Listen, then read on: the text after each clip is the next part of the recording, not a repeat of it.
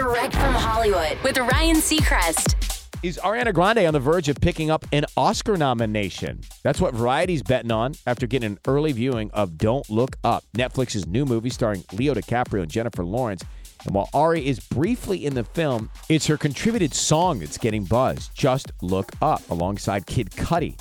Director Adam McKay calls it his favorite moment in the film. And he says he jokingly told the team who wrote it, which included Ariana Grande and Kid Cudi, you have to write the song that would save all of mankind. And to his shock, they kind of delivered.